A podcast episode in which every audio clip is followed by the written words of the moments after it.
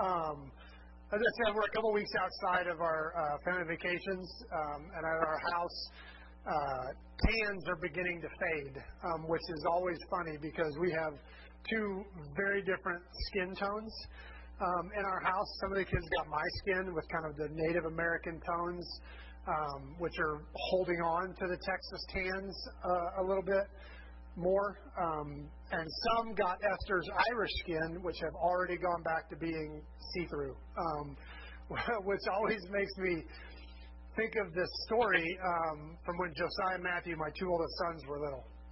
When I was a children's pastor, I used to go up once a month uh, to an inner city church uh, that had their kids services on Tuesday nights. And I would do kids services for this inner city church. And uh, and it was amazing because you know we did characters and big object lessons and crazy stuff. And a lot of times we did it for Johnson County kids um, who were like, "This is boring. I'd much rather play a video game." You know, they're really hard to entertain. They, they've got everything, and it's. It, but man, you go down there and explosive engagement and laughter at everything you did. So it was kind of a blast to do. Um, and uh, and so we loved going up, uh, and it was kind of a big deal to them for us to come up and put on a big show. So we'd up there. Well, once I took Josiah Matthew with me, um, and other than the pastor's sons, they were the only um, white kids in this big room full of kids. Uh, and the service went well. We were on the way home, and Josiah looked very concerned on the way home. He had this look that he would do when he was thinking hard, where his eyebrows would draw down and he would get real quiet. And uh, and so I see him, and uh, I kind of asked if, if if he was okay, and and he says, "Hey, Dad, did, did you notice that most of those kids were black?" and I said, "Yeah, I, actually I did notice." And he said, "Why why were there so many black kids?" And so I explained to him how some neighborhoods have more black people than others, and some have more white people than others, and of course he wanted to know why, and so I did my best to explain that we have a tendency to feel more comfortable uh, around people who look like us and act like us. And so some people stay close to people that are just like them, and they get a little scared around people who look different. And Josiah looks even more concerned. And uh, uh, and my second son Matthew is sitting in the car with us, and he's just listening to this whole exchange. He hasn't said anything, and and finally Josiah goes, "I don't think it should be that way." And uh, and I explained that I, I don't either. I don't I don't think it should either. And he said, I think it's better if we live all mixed up because I'm light skinned and Matthew's dark skinned and we get along just fine. They're brothers, but just because their skin tone um, is so different, he assumed they were a different race, which is amazing. Anyway, um, last week I told you we were wrapping up our study of the book of Acts um, with that overview of chapter 15. Um, but the, and this week was supposed to be our fifth uh, sun, uh, fifth Sunday family service, uh, which means according to the calendar that I kind of filled out um, at the beginning of the summer, I wasn't supposed to need a sermon today. Um, so I, I don't, uh, I didn't really have a topic going into today um, to get us started. Uh, and I wasn't sure I was ready to uh, kind of immediately dive into our next study, which is going to be a study of kind of the theology of church unity. Um, I realize Acts 15, um, our text from last week, uh, actually turns out to be an amazing case study on church uh, unity all by itself. And so I thought what I would do is revisit the same story we talked about last week. Only this week we're going to look at this kind of entire situation between the church at Antioch and the church at Jerusalem uh, as as to what it has to say to church unity. Um, so this is this our last week of Acts or our first week in our unity study? And the answer is yes. So we talked last week about how Paul um, and Barnabas on their first missionary journey were surprised um, by not only the lackluster response by the Jews to the, this gospel message, but the kind of unexpected um, uh, excitement by these Gentile believers to that same message. Um, we also talked about the way um, that that began to change the ethos uh, or the culture um, of the church uh, outside of Jerusalem. Um, in Antioch, the, the, the believers um, began to bear this Greek name, Christian, um, rather than uh, a Hebrew name that came with all the backstory of the Old Testament. Well, as it often happens, differences began to breed division. Um, the Jewish believers in Jesus who were really excited that Gentiles were getting saved, believed that the next logical step was for the Gentile believers in this Jewish Messiah uh, to begin to follow this Jewish king in a Jewish way, uh, namely to be initiated into Torah via circumcision, uh, and then live from that point on according to Torah's precepts. Um, the Gentile believers and a couple key Jews did not like this idea. Not only would circumcision be a hard sell to begin with, understandably, um, but it seems like uh, it was a move in the wrong direction. They already had Jesus.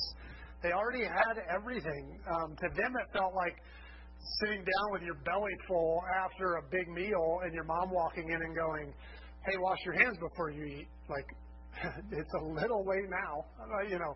Um, and uh, and so here's the deal: we can make light of that, and oftentimes we we have a tendency to. We got April jumping in saying, so Cheers open for a family service next week. You know, we were talking about that since it's a promotion Sunday, um, doing our family service one week late. Hang on to that idea. The only thing that concerns me is um, normally for our family services, we have our kids sing with us, and um, and I don't know that that will work with our full quarantine that we're trying to get to make sure everybody stays quarantined for the full amount after last Sunday um, to have a practice. And so we may just bring kids up and wing it. Kids who have sung with us before, um, and just see how a Sunday morning practice goes. That, that's in the works. So be praying about that and and text me and talk to me about that if you're interested in that, um, because that is definitely an idea. Okay.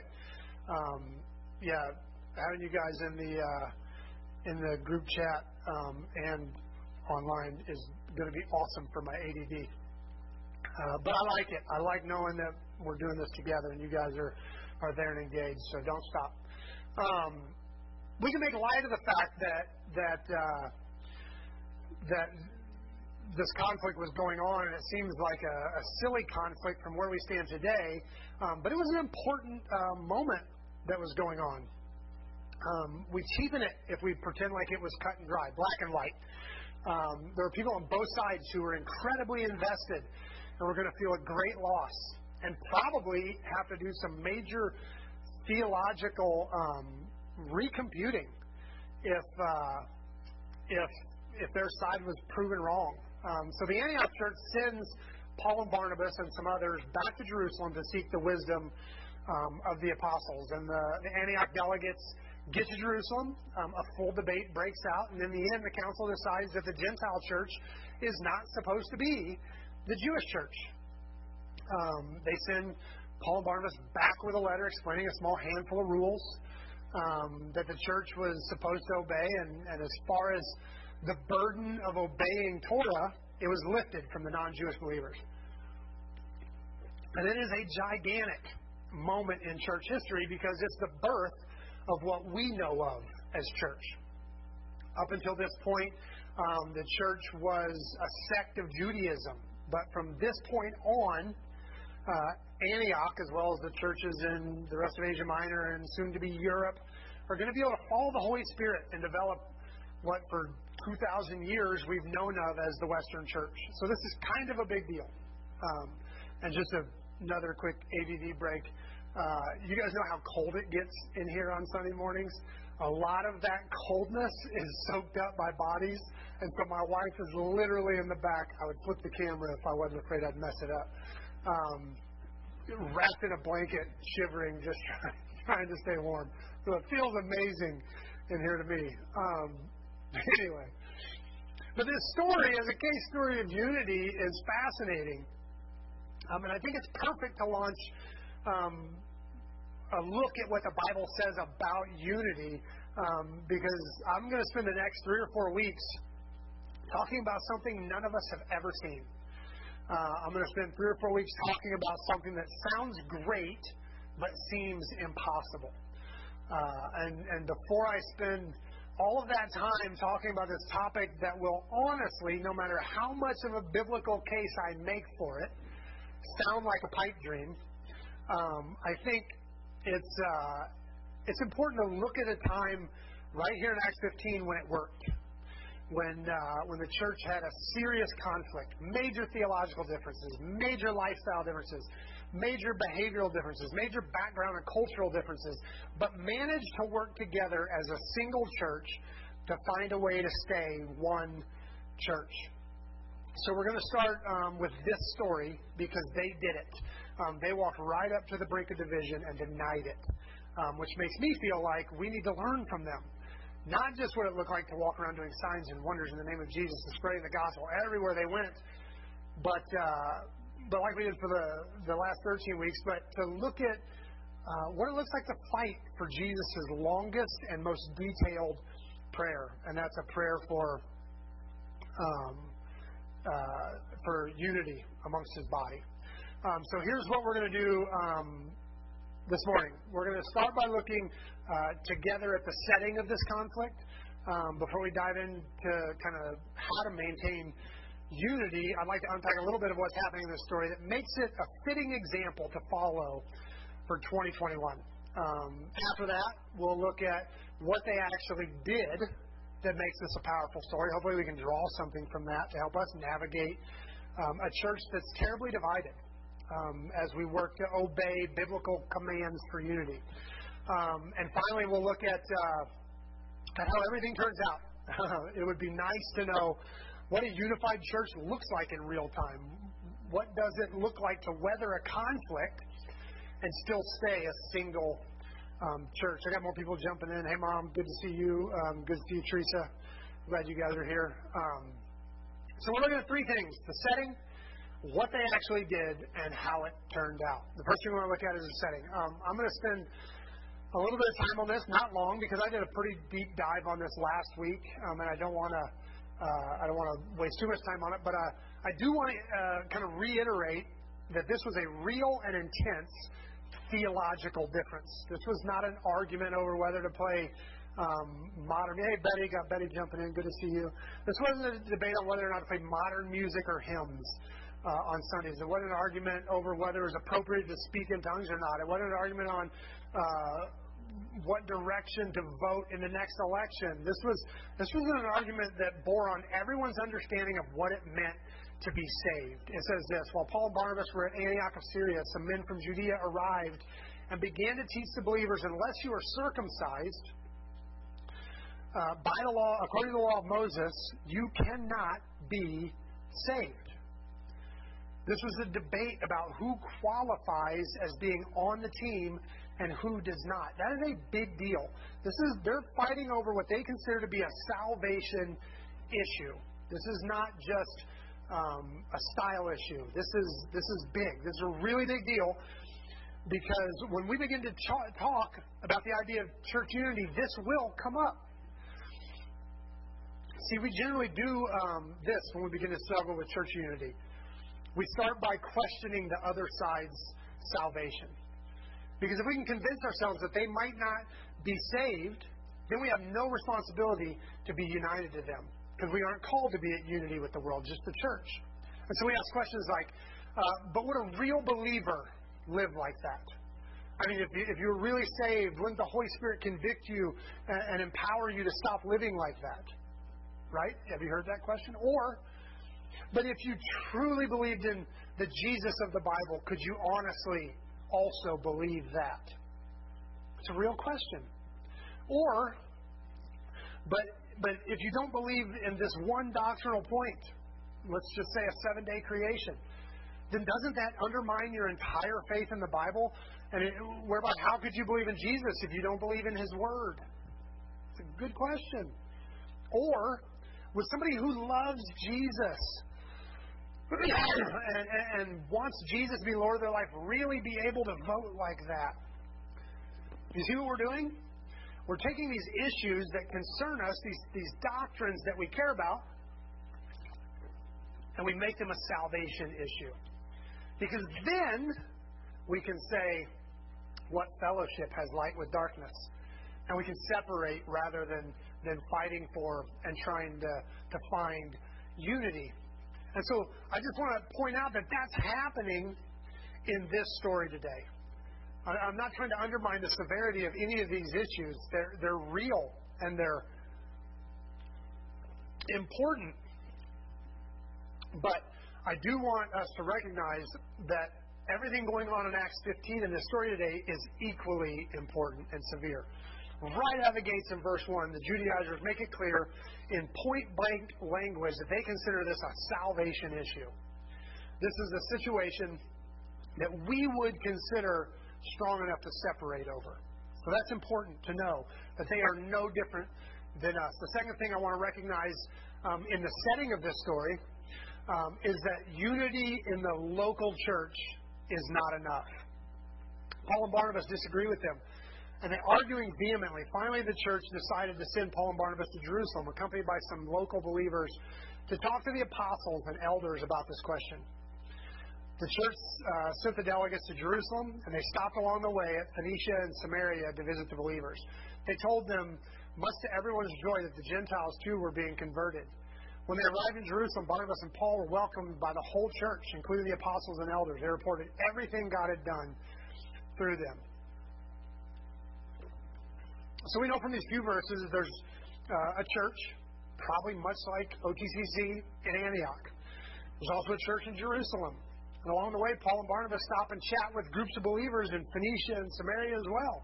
Churches, meeting with other churches. I bring this up um, because one of the ways that we tend to cope with our lack of unity today is to scale the church down so we can work toward unity in something that seems more feasible. Um, we know we can't fix the rift between the Roman Catholic Church and the Eastern Orthodox Church that's been here since 1054. We know we aren't going to undo the Protestant Reformation from five years ago. In fact, within the Protestant world, to whichever denomination you adhere, we know we have zero voice in any other denomination. So really, it's best just to focus on our denomination. And within each denomination, they're overwhelmingly, you know, uh, swamped with bureaucracy and politics. So really, as, as long as we're avoiding a split at our local church level, and we're encouraging people not to church hop, then that's fighting for unity. All that really matters is that you're unified in your little church. And believe me, I get that. I have no idea how to fix the great schism of 1054 from Wellsville, Kansas in 2021. That, it's not going to happen. But I will say that this morning's story the early church was more than just a ragtag bunch of passionate Jesus followers who sold their possessions and cared for the for the healing people while doing miracles. That's how they started, but they're not that anymore. The church has taken on structure and staff, and it exists in many locations and, and local bodies of believers, and they were led by many different passionate and opinionated leaders. It was starting to look way more like the church today and less like the group of ragamuffins that came pouring out of the upper room on Pentecost. so before we chalk up like church unity in the book of Acts to something that was only possible because things were so much simpler back then, please know that in, by Acts chapter 15, this is a fully functioning, complicated organization made up of a crazy ragamuffin bunch of Jesus followers in many different local community churches. So they're, they're just like us um, in this account too. So the last piece of the saying I want to draw out this morning is that both tradition and innovation are at the table. The church sent delegates to Jerusalem, and they stopped along the way in Phoenicia and Samaria to visit the believers. They told them, much to everyone's joy, with the Gentiles, that the Gentiles too were being converted. When they arrived in Jerusalem, Barnabas and Paul were welcomed by the whole church, including the apostles and elders. They reported everything God had done through them. But then some of the believers who belonged to the sect of the Pharisees stood up and insisted the Gentiles converts must be circumcised and required to follow the law of Moses. There are two worlds colliding in this story.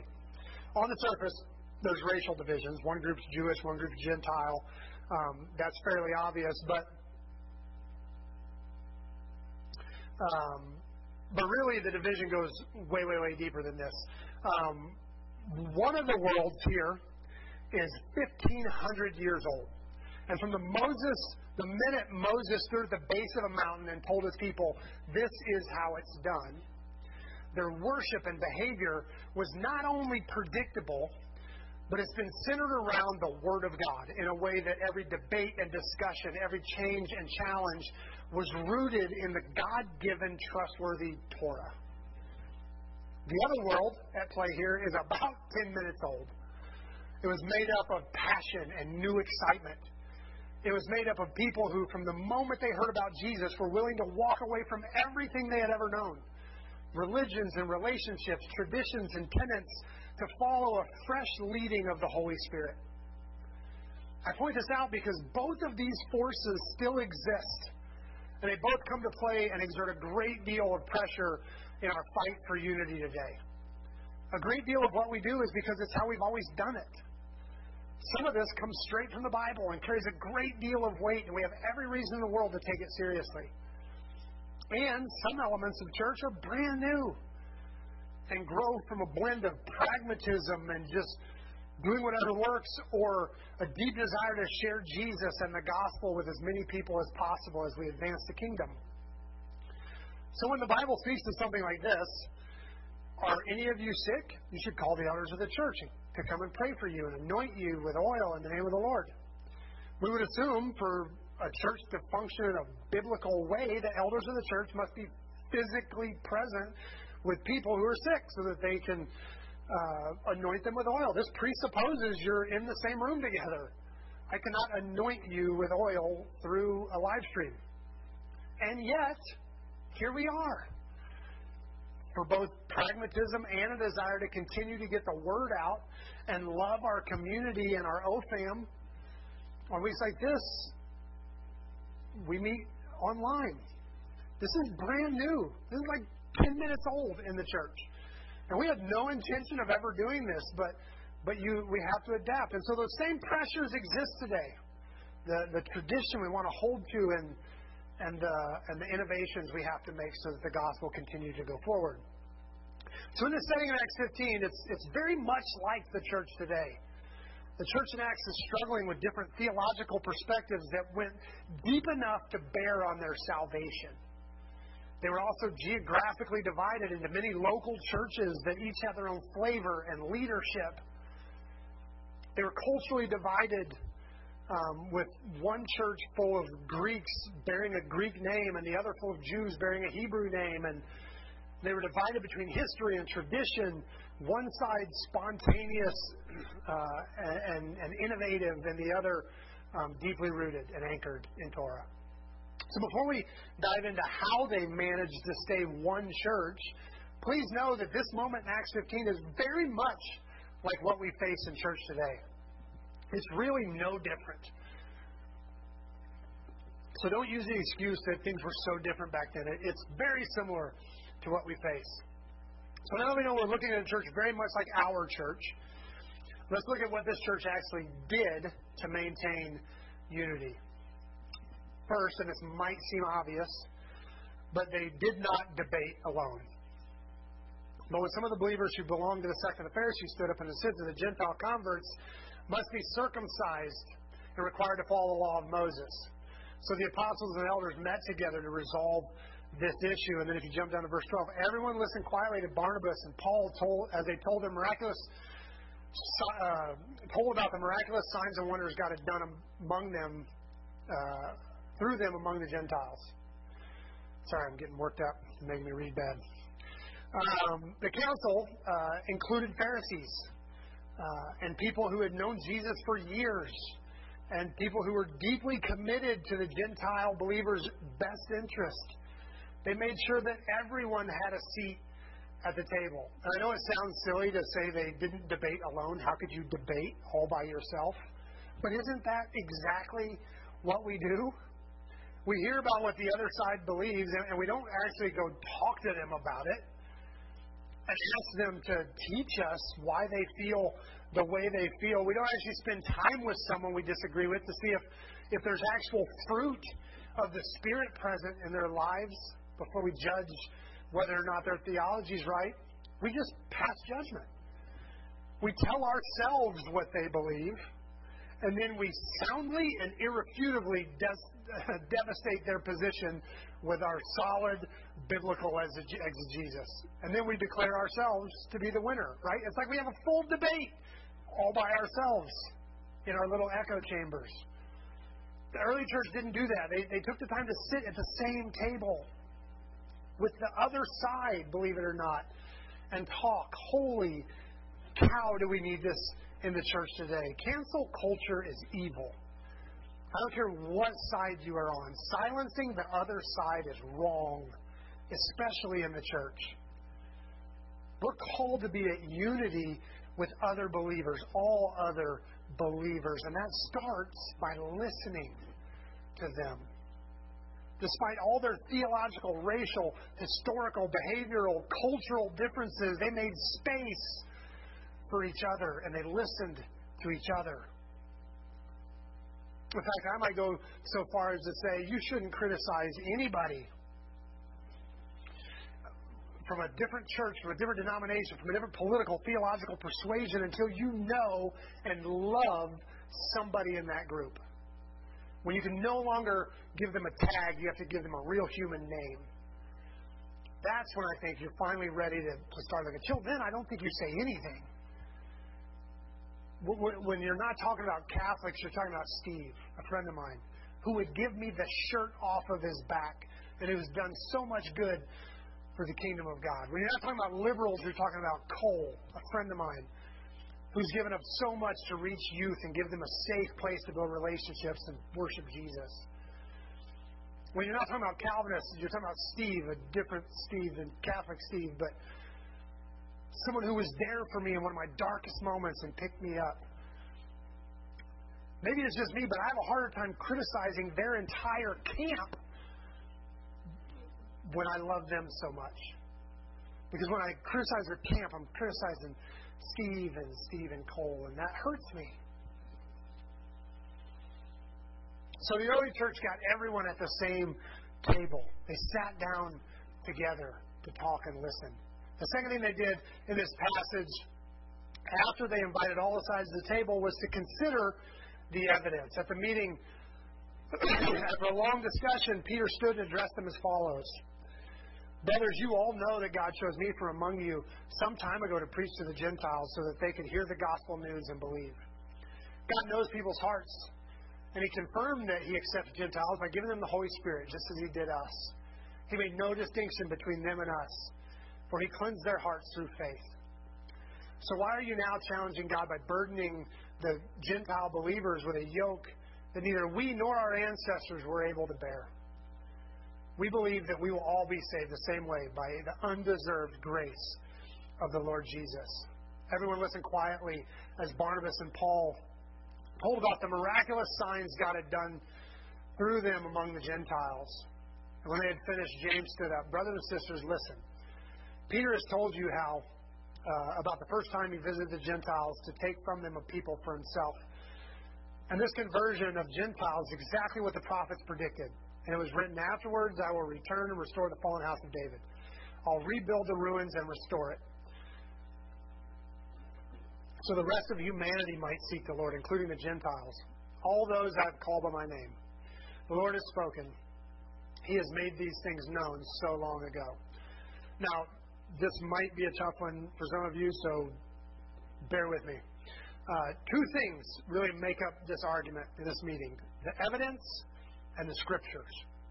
The first piece of evidence that God uh, that they brought was God's spontaneous um, infilling of the, of Cornelius when Peter was preaching to him. Peter referred to his own experience of of going to this first Gentile convert's house. When Peter hit the part of his message where he says, "You received Jesus by believing in him," the Holy Spirit just fell on Cornelius and his household, and that served as confirmation to Peter that God was behind this new and unexpected twist in the story.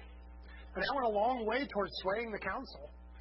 Uh, but the second thing that impacted their decision, the second piece of evidence, um, is the testimony of Paul and Barnabas. When someone comes back telling you of all the towns they visited and how the Jews, with their perfect Torah lives, had no interest in Jesus, but this group of non Torah Gentiles were not only giving their lives to Jesus, but were experiencing life transformation, and uh, and they were so ready to sacrifice for God, and, and that God was responding in signs and wonders. It's really hard to pretend like these are not amazing things. But, but the evidence of what God was doing was, was only part of the piece. Um, it wasn't enough to sway the whole council. James stands up and says the Old Testament actually predicted this very thing. And this seals the deal. So we have two pressures uh, at this table in Acts it's experience and Scripture. And you might immediately think that, that Scripture trumps experience, and I would tend to agree with you, but Scripture tells us to look at evidence. Look at the evidence of our experience. Jesus holds a tree can be identified by the kind of fruit it produces. That's evidence. Paul adds, but the Holy Spirit produces this kind of fruit in our lives love, joy, peace, patience, kindness, goodness, faithfulness, gentleness, and self control. There's no law against these things. Now, why on earth would Paul tell us that the, what the evidence of the Holy Spirit in our life is if we're not supposed to look at evidence? And notice, none of these things say sound doctrine. Paul doesn't say the evidence of the Holy Spirit is going to be sound doctrine. That's a little spooky. Peter, Paul, and Barnabas each had these experiences of God working and moving among Gentiles who neither obeyed nor had any intention of obeying Torah. And still, I think if it had contradicted Scripture, they probably still would have shut it down. But James speaks up, and honestly, he gives a pretty thin biblical defense for the Gentile inclusion, which I think is significant. Because God was obviously moving. Amazing things were happening, things that only God could do.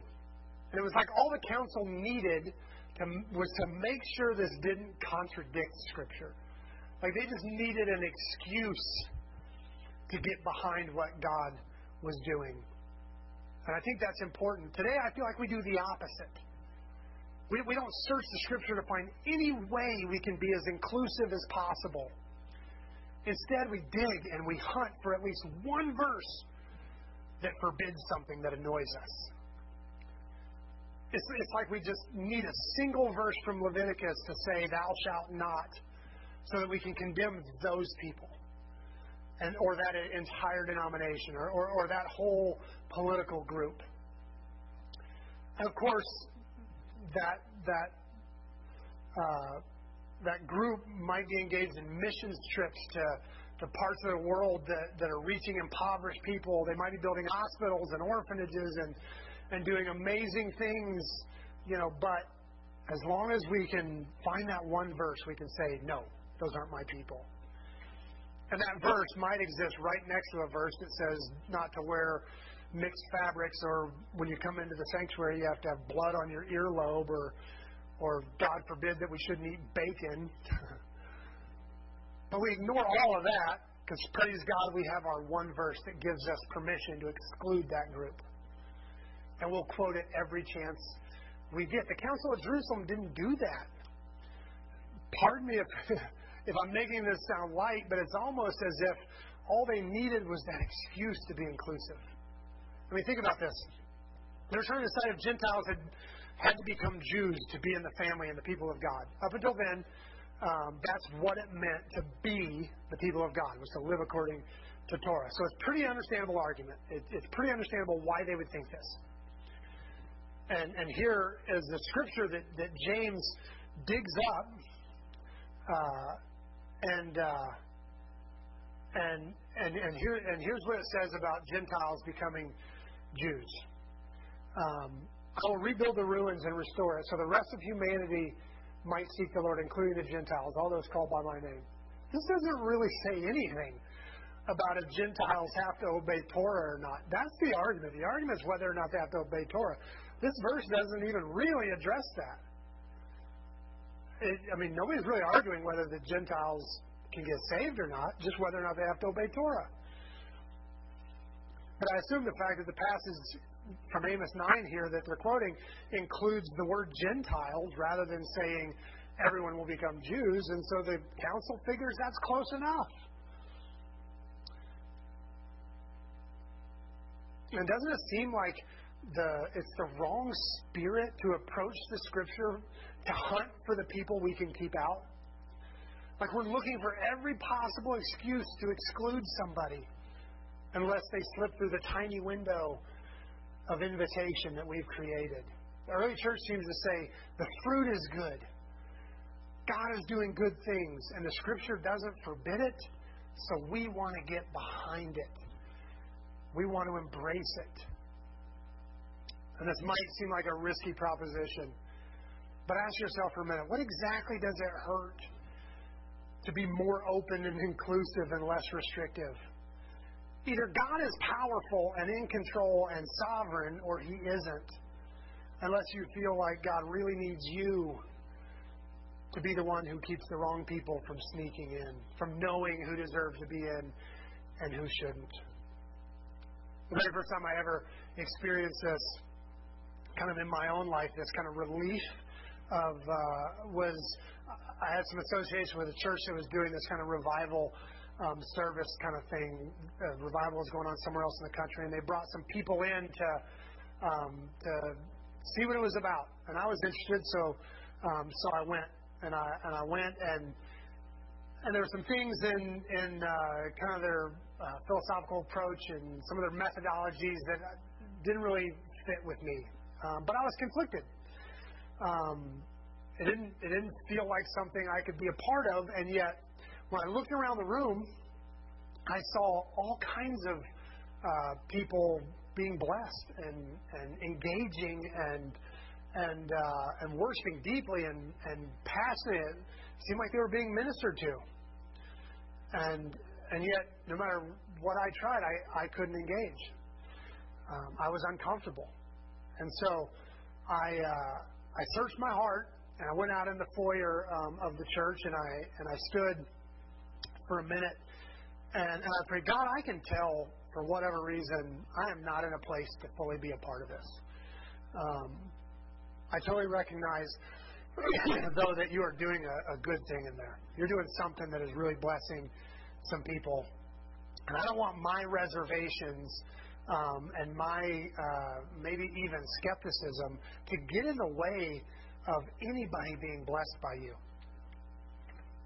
And so I took a minute and I prayed over that service and I prayed for those people that God would break through and do an amazing thing and just fully and powerfully bless that church. And then I went home.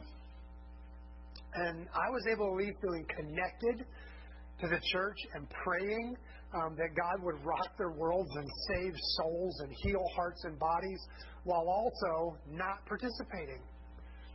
There was no conflict. I left feeling good. And believe me, my typical MO would have been to take notes of each part of the service I didn't disagree with, that I didn't think was biblical, and then do my best to make sure everybody knew why this wasn't from God. And I have to be honest, not being that exclusive felt better. I left feeling good. So not only did the did the church gather every perspective at the same table to make space for each other. And more than, than just a biblical argument, they also considered the fruit of each side, the evidence of what God is doing. The third thing the church did is they combated division by embracing humility. For it seemed good to the Holy Spirit and to us, so I no greater burden on you than these few requirements. We talked uh, about this last week, but the humility shown by the apostles in this passage is astonishing. These are the guys who spent over three years with Jesus. These are the guys who were charged with starting the church. These are the guys who had seen 3,000 people get saved their first sermon. If anyone had the right and the ability to speak definitively about doctrine and practice in the church, it was these guys.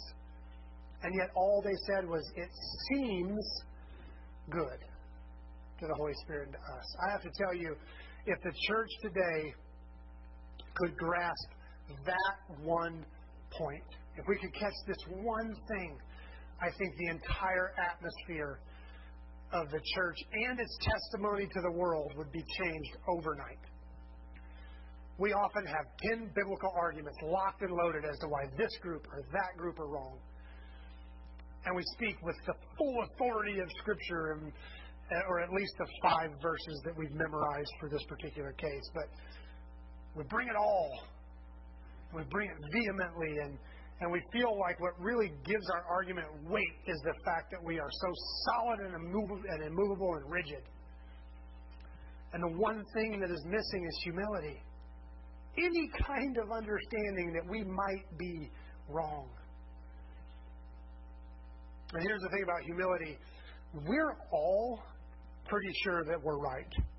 Right? I mean, if we thought we were wrong, we would change our belief, and then we would be pretty sure that the new belief is right. That's what it means to believe. You think you're right. So understanding that you could be wrong is not something you're ever going to feel. You can't wait until you feel humble to embrace humility. This is something you have to embrace because it's right, whether you feel it or not. Just to know, man, I believe this with all my guts, and I'm going to embrace it and chase after it and live according to it. And yet, I could be wrong. We talked about how Peter argued with God over the animals that came down on the sheet. And he had to change his understanding of the direction of cleanness in Torah in light of Jesus' death and resurrection. He had to change. He was wrong. Paul went from zealously destroying Christians because he loved God so much to preaching Jesus and narrowly avoiding assassination himself because he loved God so much. And he changed in a flash, literally, from heaven. And if Peter and Paul, the pillars of the faith, could have been so wrong and allow the Holy Spirit to change their course without missing a beat, we have to be willing to believe that we could also be wrong on any point as well. And the way that we hold firm to our convictions and still remain teachable and humble at the exact same time, not tossed to and fro by every wind of doctrine, firm in what we believe, and yet teachable is exactly the way the early church did. It seems good to the Holy Spirit and to us to believe these things. This is what we we feel is right. This is what we believe after all of our searching and digging and hunting and obeying God that these are right, but we also know that we're human. We can miss. I believe the majority of the division of the church doesn't come down to theological differences or differences in worship preferences or different beliefs in how the church should be governed or liturgical differences or anything else. I believe the majority of the division in the church comes down to a lack of humility. We don't, we don't listen to each other because we're, we're so convinced we're right. And honestly, if we do not do better at this, the rest is a waste of time if we don't start from a place of humility, even as we chase hard after our deeply held convictions, maintaining a place of humility, then we have no chance at church unity, which means we have no chance of being a Bible believing, obeying church. Think about that for a minute. If you if you abandon church unity, you cannot be a Bible believing church. So, this church that is so familiar to the church today is facing uh, differences so similar to today's differences. Actually, sit down in relationship with the other side. They consider not just uh, their own opinions, but they they uh, but they also um, listen to, to what's going on and what the Holy Spirit is actually doing in the lives of others.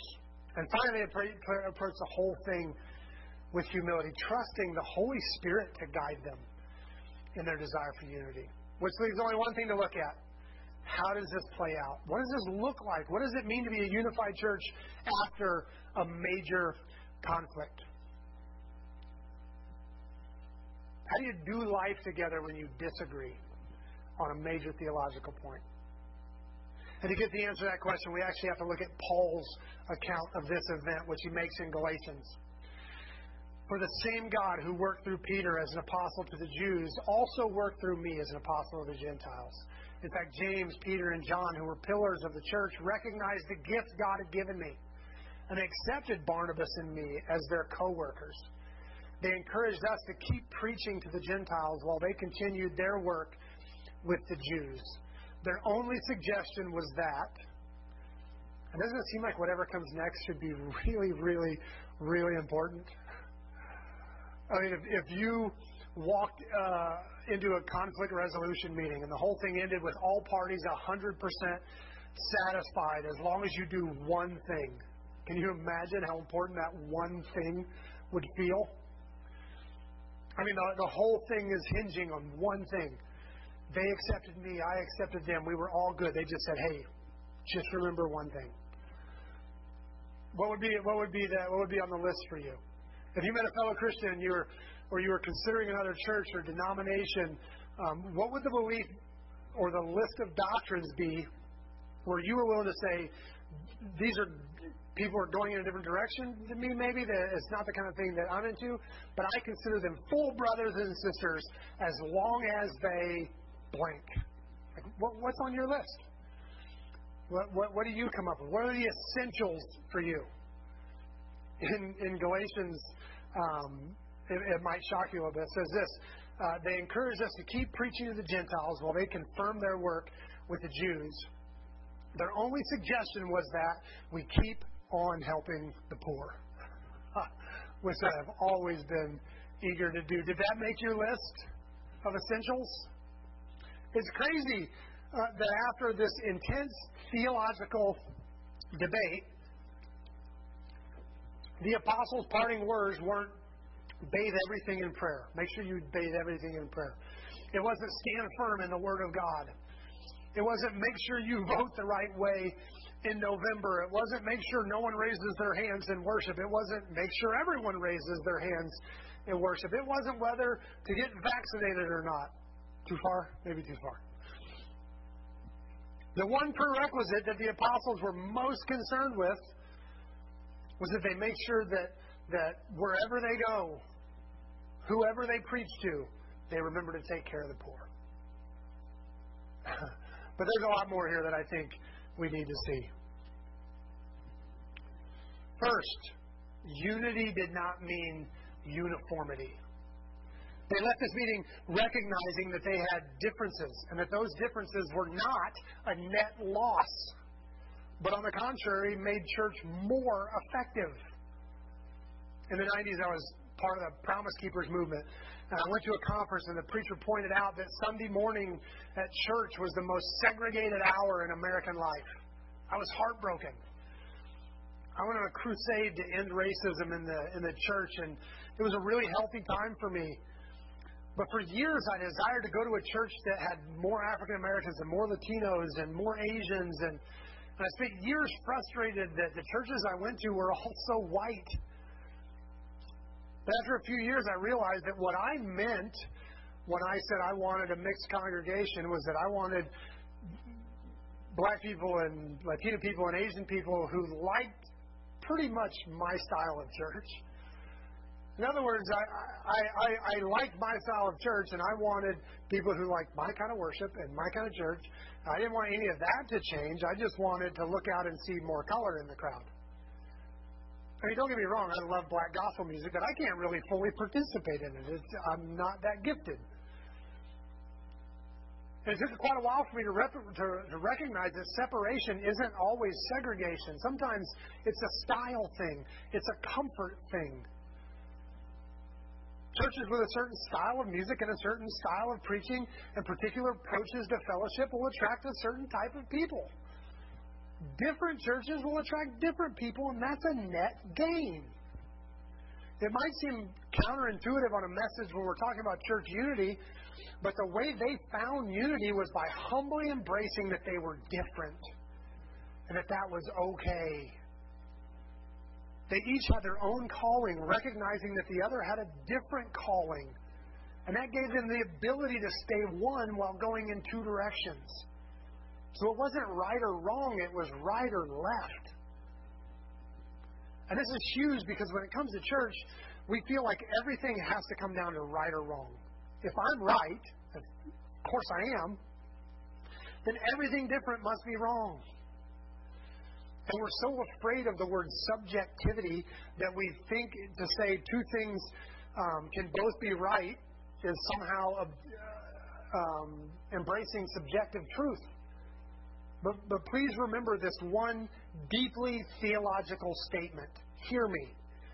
Chocolate and vanilla are both awesome. I hope, I hope you hear that. And yet, if I ask most people which is better, they would divide up into two teams, and before long, they'd be calling the other team mean names. When the only smart approach, if you like vanilla like I do, is to surround yourself with people who like chocolate so you don't have to share the vanilla. Uh, listen, I don't care what theological, political, or ideological issue you are passionate about. There are amazing people on the other side of the argument that I think you would absolutely love if you gave them a chance, if you gave yourself a chance to love them. The early church did this crazy and amazing thing in chapter 15. They made a perfectly spirit led, unified decision to be different. How powerful is that?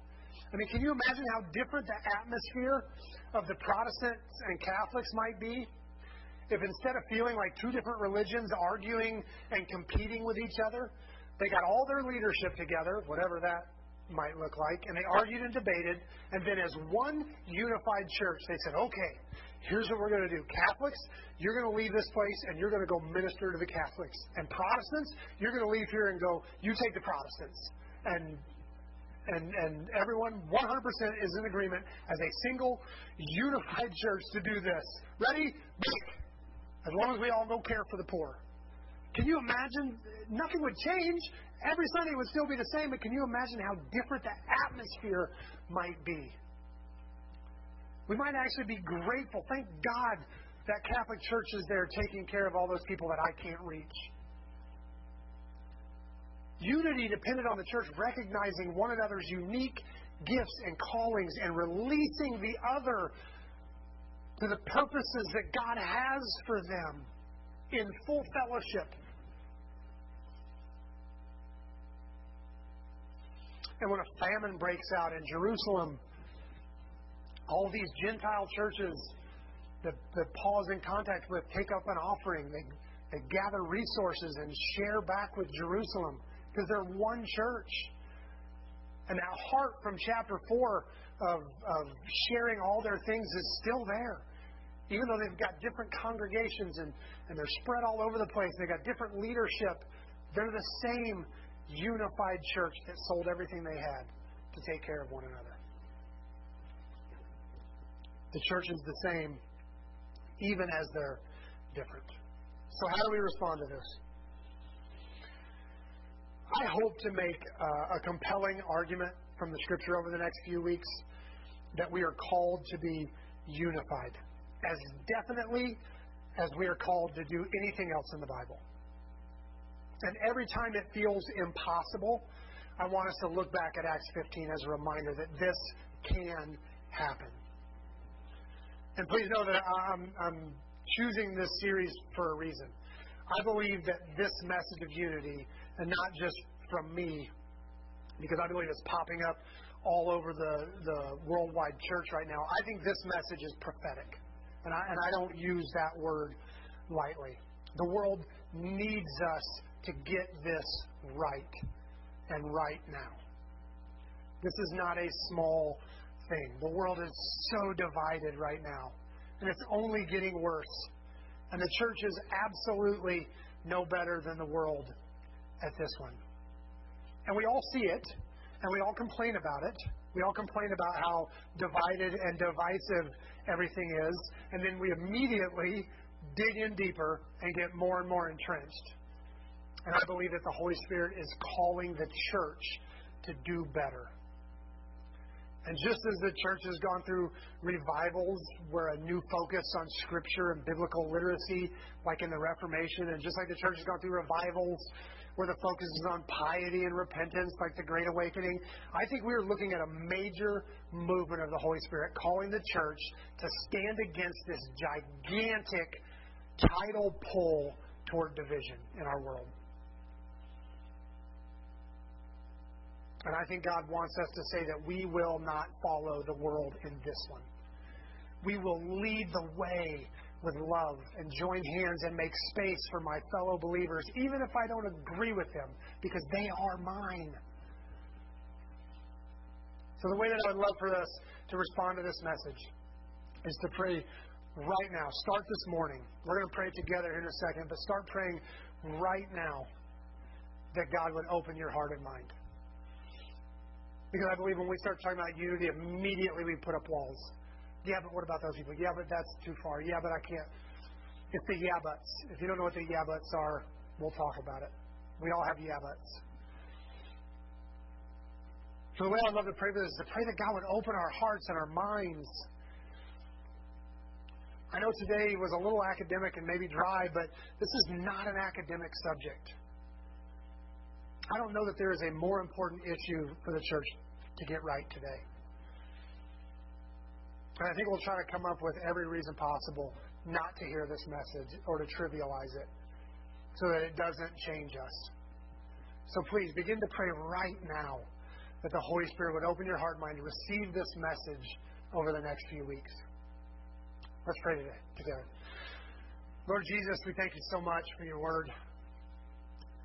We thank you that it not only uh, tells us what to do, but it tells us stories of churches that did it. tells us stories of people that got it right so that we can look at that and be inspired to get it right ourselves, that we can believe it's possible. God, I, I pray that you would um, open to us, Jesus, your priestly prayer where you prayed that we would be one. God, let them be one as you and I are one. That's a hard prayer. It's a hard prayer. And so much of your scripture backs it and it and it's so easily overlooked.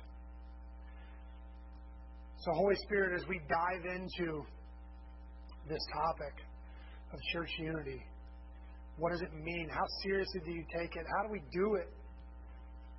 What does it change in us if we embrace it? Where do we draw the lines? As we dive into that, Holy Spirit, make our hearts tender.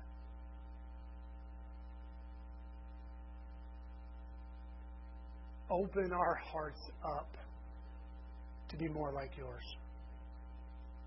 Don't allow us to hide behind anything. Don't allow us to hide behind our traditions. Don't allow us to hide behind our politics. Don't allow us to hide behind our, our theological persuasions. Don't allow us to hide behind our laziness. Open us up to receive your word.